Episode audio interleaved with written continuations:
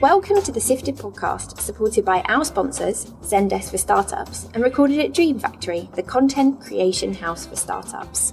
I'm Eleanor, Sifted's deputy editor. And I'm Amy, Sifted's editor. And at Sifted, we are a media platform reporting on Europe's tech and startup sector. And every week on this podcast, we have a little peek inside the Sifted newsroom. We hear what our reporters have been up to all over Europe. And we talk about some of the latest news stories on the site. So today we're going to be talking to our fintech reporter, Amy O'Brien, about how fintechs are trying to make life easier for immigrants and expats. We're going to be looking at some of the biggest news that's been coming out of European tech this week. And Amy, who's in Riga, is actually going to be talking to a special guest at the end of the show.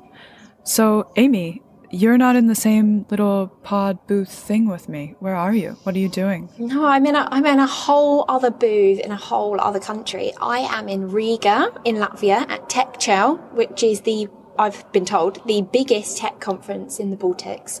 It's not that big. I arrived and I saw all three all three stages and I was like, "Oh, this is not on the same scale as Slush, but I guess Slush is a big one. So far, I've been on a panel on whether VCs can save the planet. I think the answer was no, or at least no, not alone, but that founders could possibly with the right support. And I've met Aerones, which is a Latvian company that is today announcing that it's raised a $9 million seed funding round.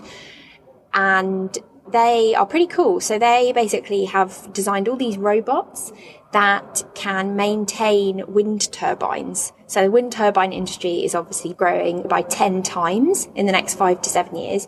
And the maintenance industry itself is pretty big. It's currently $30 billion and that's expected to double.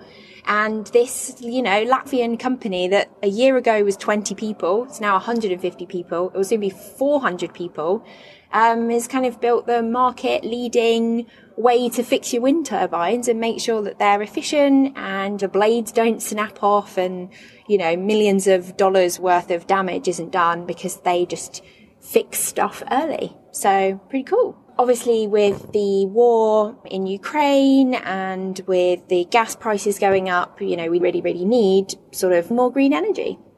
Christmas 2022's hottest Christmas present. Fix your wind turbine.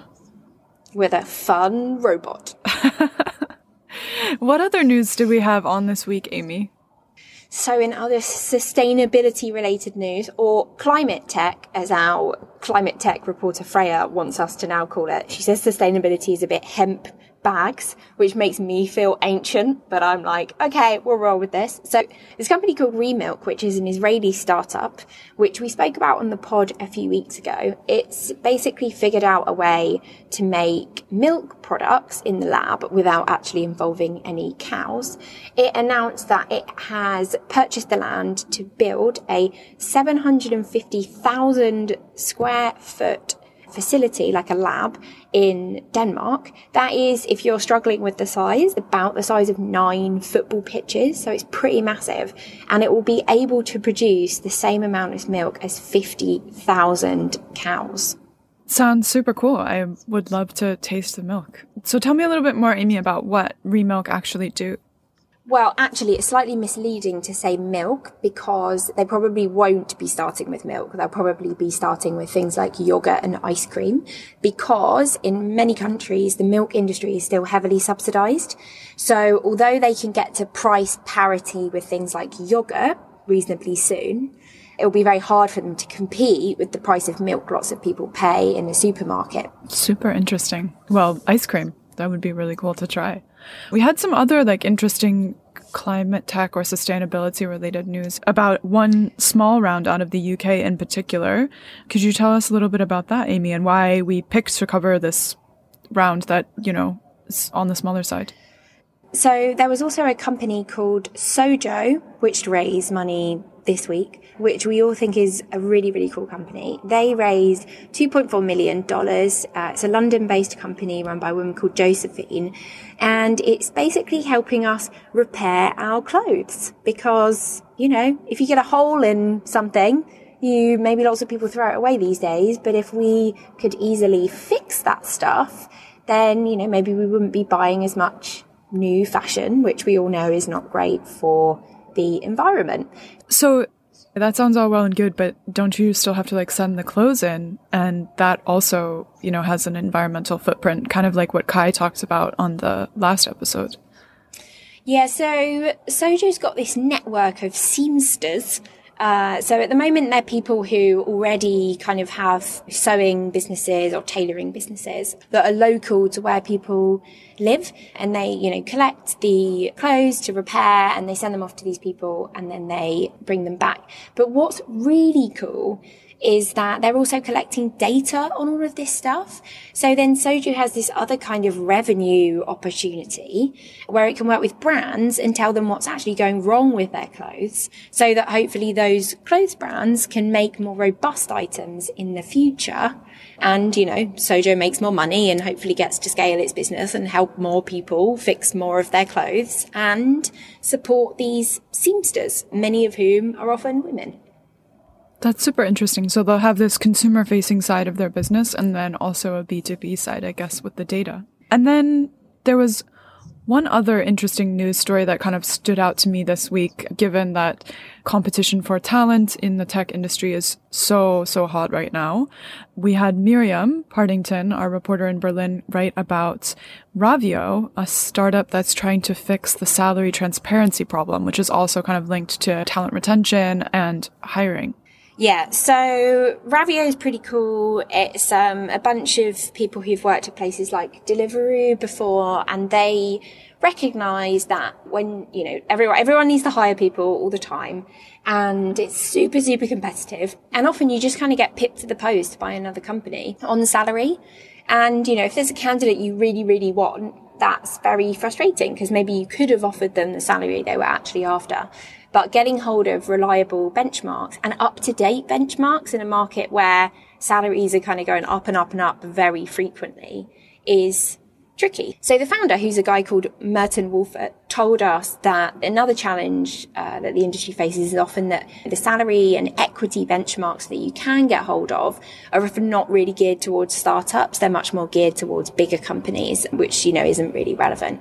So what Ravio wants to do is it wants to have a platform that you can subscribe to and you can figure out the right kind of perks package. So equity and salary and benefits for a person doing a particular job with a particular amount of experience and that that would be real time. So it would be always updating.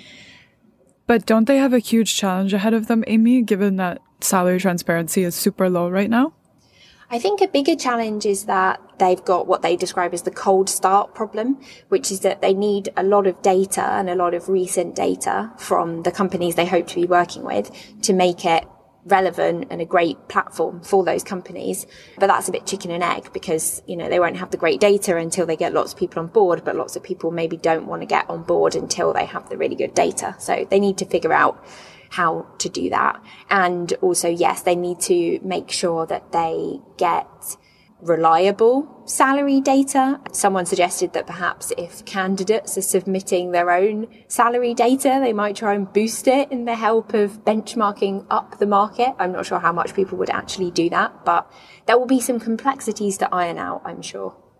It's really interesting. You know, in the UK, we also have seen that job platform Otta, advocate for more salary transparency. So it'll be interesting to see where we are in like five years. You know, maybe we'll actually be in a much better place for talent looking for a new position.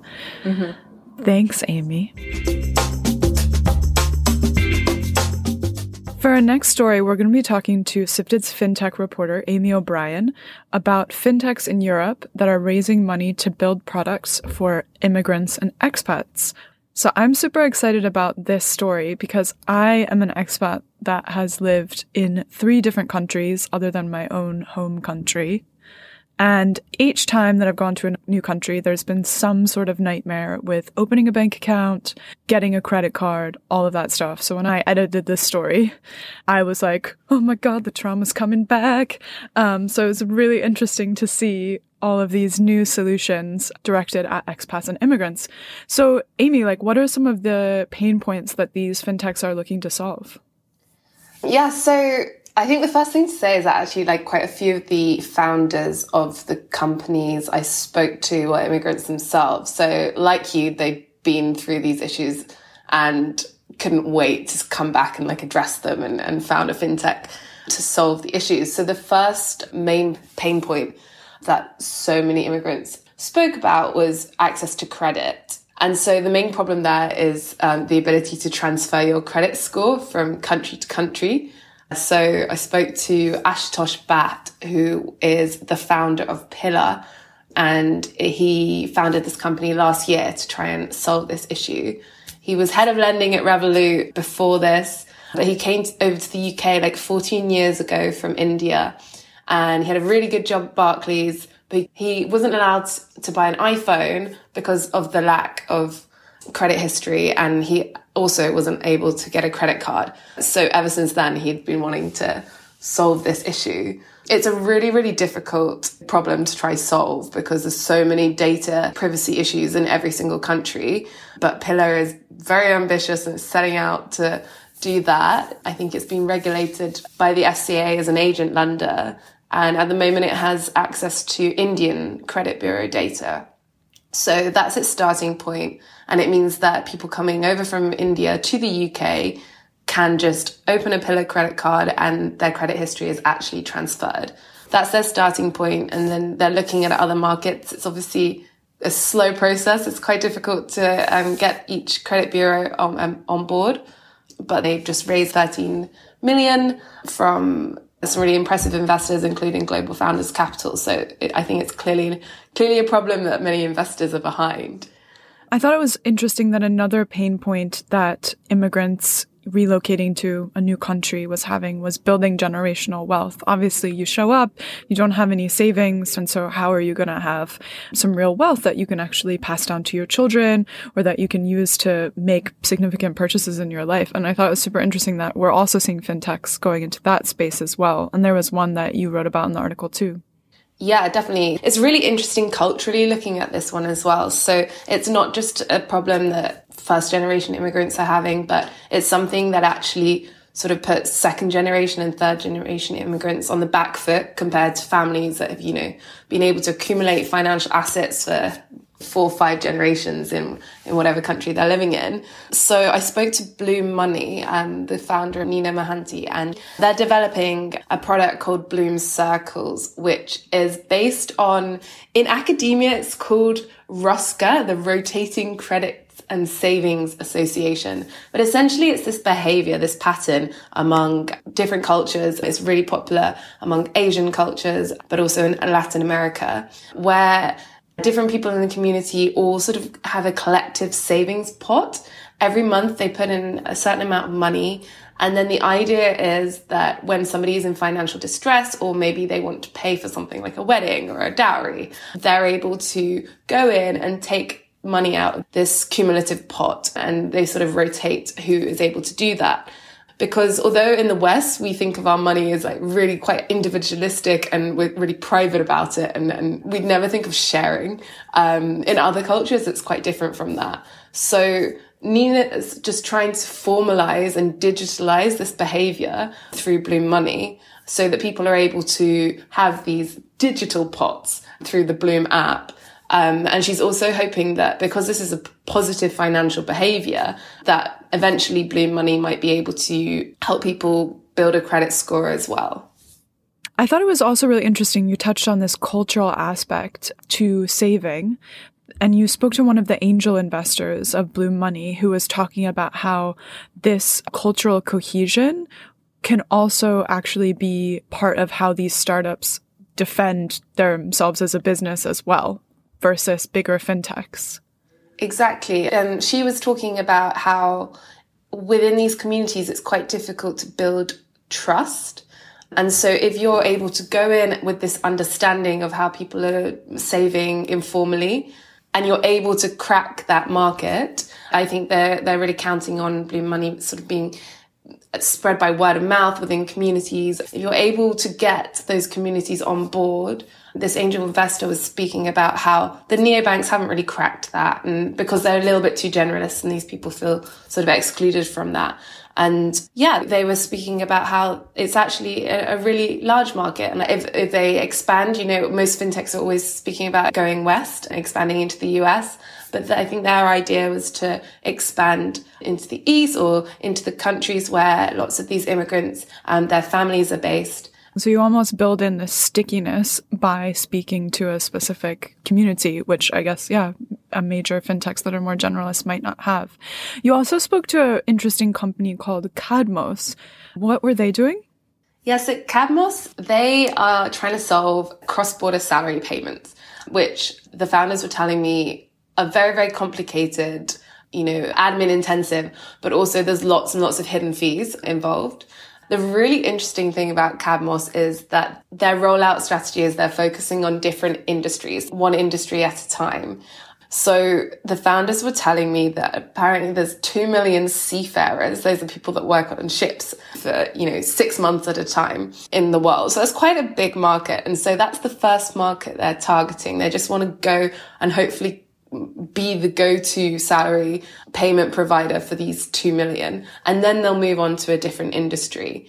So with seafarers, apparently they're paid really, really nicely, like up to $15,000 a month, but they lose quite a bit of that because of the, the current salary payment issues. A lot of the time they are waiting months to be paid for work they were doing a few months back, which when you're moving from country to country, affects your life, you know, considerably. And then also lots of the employers were paying fees like $50 per person per month, as well as loads of other admin costs. So that's the problem that Kadmos is trying to solve.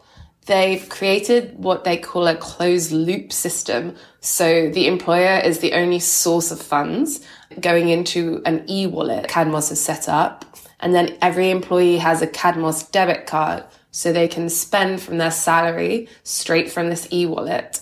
But the only person putting money into that is the employer. Therefore, the compliance and the KYC, know your customer issues are sort of taken care of by Kadmos. Growth wise, obviously, they're not going to stay with these seafarers forever. And the next industry they have their eyes on is construction workers, mainly those who are working in the Gulf who come from, you know, all over to, to, to work in construction there. And then after that, they are going to look into health workers in Europe. Super interesting. I think your article raised so many good points, Amy, and it'll be really interesting to see if these fintechs that are targeting more niche communities grow just on the back of those niche communities or if they actually go more mass market. So looking forward to an update in like, I don't know, two years or whatever. Thanks, Amy. This podcast is brought to you by Zendesk for Startups. Zendesk helps startups build lasting customer experiences from day one.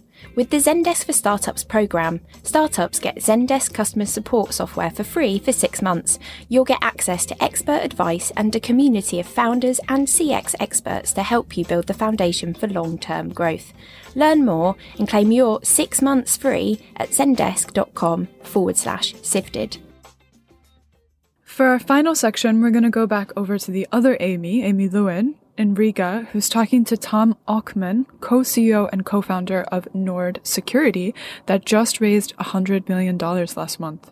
So Nord Security makes a popular VPN provider called NordVPN, but maybe lots of people in the startup world might not really have heard about them because they were bootstrapped for 10 years. So that means they haven't raised any external funding for 10 years, pretty unusual for a startup. And then, as Eleanor just said, raised an $100 million round last month at a $1.6 billion valuation. So straight into unicorn status.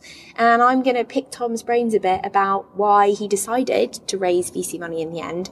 So I'm here joined by Tom Okman, who is the co-CEO and co-founder of Nord Security. Do you want to explain a little bit about what you do? But you are the biggest tech company in Lithuania. Yeah, uh, thank you for having us here. Yeah, we're we're Nord Security. So um, you know, we started. I started the company together with my co-founder um, back in 2012, early 13, and uh, we saw that the internet uh, is not, you know, is is becoming a place like it not was intended to be. by you know by design by ARPANET by uh, Sir Tom Berners Lee. The internet was designed to be um, a place where devices trust each other. But in the recent years, you, you know, this guy's better than me.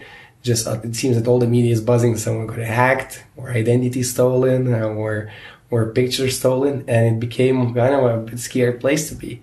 So our mission is to build a radically better internet, and yeah, we focus on doing that for the last you know ten years and uh, we're happy you know that uh, a lot of people trust us and our products um, along the way. And what exactly do you do? How do you make the internet a safer happier place? Yeah so we have you know we want to build a radically better internet where you don't you know download our software turn it on enjoy relax you know uh, if you're a business or a consumer as well you know a safe and uh, open internet. And currently we have uh, multiple products in our suite. We have our flagship product that's you know currently the biggest brand um, in, in in the VPN category called NordVPN. We have also Password Manager and NordPass, which is both for consumer enterprises. We have a cloud storage called NordLocker uh, for also uh, consumers and enterprises, and also NordLayer, mm-hmm. which is uh, our ZTNA offering for businesses.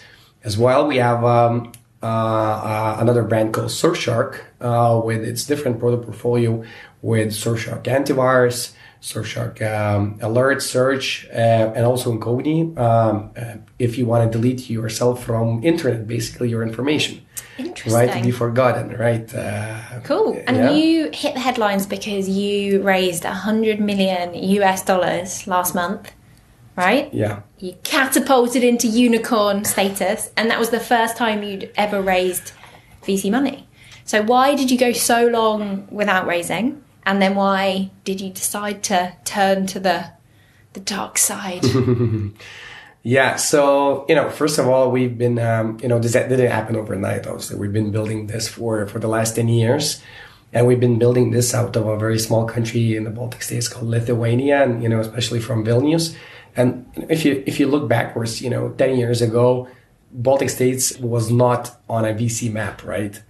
You know, people didn't care about it. It was, you know, based in Silicon Valley, a bit of London, maybe, you know, a bit of Germany, but, you know, not Baltic states. And uh, we figured that, you know, we want to, you know, do the old fashioned way and, you know, bootstrap the business. And funnily enough, if you, you know, looking currently in the ball in Lithuanian startup scene, there are many companies that are bootstrapped and it's by nature that it happened. Mm-hmm. And after 10 years, as, as we grew to a pretty significant scale, we had, you know, we had, you know, to choose whether we want to keep it as it is and, you know, grow, which is pretty comfortable life that you can, that you can do. But at the same time, if we want to, if we can find partners that could, you know, supercharge us, that would believe in our mission, you know, help us out, we would definitely, uh, you know, invite them to join us. And I'm very, very happy that we found top institutional investors from the US, from the UK, from the Germany, and also a number of angel investors, like 15 angel investors, you know, from Helsinki and, uh, mm-hmm. you know, other places just to expand our ecosystem and, and reach to support us on our mission, you know, and things that we don't know. And what does that look like? So what what's gonna what does supercharged growth mean? You're already at several thousand employees. Yeah. What happens next? Yeah, so obviously we want to go more, you know, and uh, expand our enterprise offering and footprint. That uh, will require additional investments. You know, the investors they're doing their job is invest money and get their returns, right? Mm-hmm. And obviously they have done their homework when they've looked into our business. Uh, that also convinces us that there's a huge opportunity ahead. So um, we gotta, you know, we have big ambitions, and uh, together with the right partners, we wanna, you know. Grow, and what was grow. the like founder maths you did? Because obviously you've given away a chunk of equity now. You used to between you guys own it or you know do you, you think they can help you make it such a significantly more valuable business that it's worth doing that worth yeah. giving away a slice you see, uh, you know, it's a bit different story when we're, you know, come up with with this pretty late stage as you know other come uh, other founders in Series C, you know, have only you know twenty percent left or so. So we're still controlling the majority of the mm-hmm. business, and we're ha- very happy to be comfortable. You know, you know that we can do any decisions and everything we've done. Nothing yeah. really changes. They're just here to help us out. And these folks are, you know, operators, uh, ex-founders, and you know, people that could connect us, could help us out, could support us. You know, have a different voice and opinion in the board. Mm-hmm. Super happy. I mean, and um, it's all about the next phase and the next challenge. It's you. You. I want to go out of the comfort zone. Thank you, Tom. And that brings us to the end of the show. This episode of the Sifted podcast was recorded at Dream Factory, a content creation house for startups that's based in Shoreditch. And they've kindly offered Sifted readers a discount code, which gives you £300 off of the £3,000 yearly membership. All you've got to do is quote Sifted 300 when you book a tour or apply for membership. And if you want to hear more about what's unfolding in the world of European tech and startups, please check out our website, sifted.eu, and final plug for a very exciting event that is happening in Tallinn, just a mere four hour bus journey from where I am right now in Riga. On May the 3rd, so that's next Tuesday, we will be hosting an all day shindig for founders and operators and startup folk in the Baltic region, in Tallinn. It's going to be awesome. And we're also going to be recording the podcast live. So if you are someone in the Baltic ecosystem, if you're a founder or a startup operator, you can get a ticket for free. Please check that out. It's called Sifted Sessions Tallinn. I'm super excited about our first live podcast. It's going to be cool, Amy. And to everyone that's listening, if you want to read more Sifted stories, we've got lots of newsletters for you to follow from the website. And let us know what you think of the podcast on Twitter or email. We are here at hello at sifted.eu and looking forward to hearing stuff from Tallinn next week. Bye bye. Bye.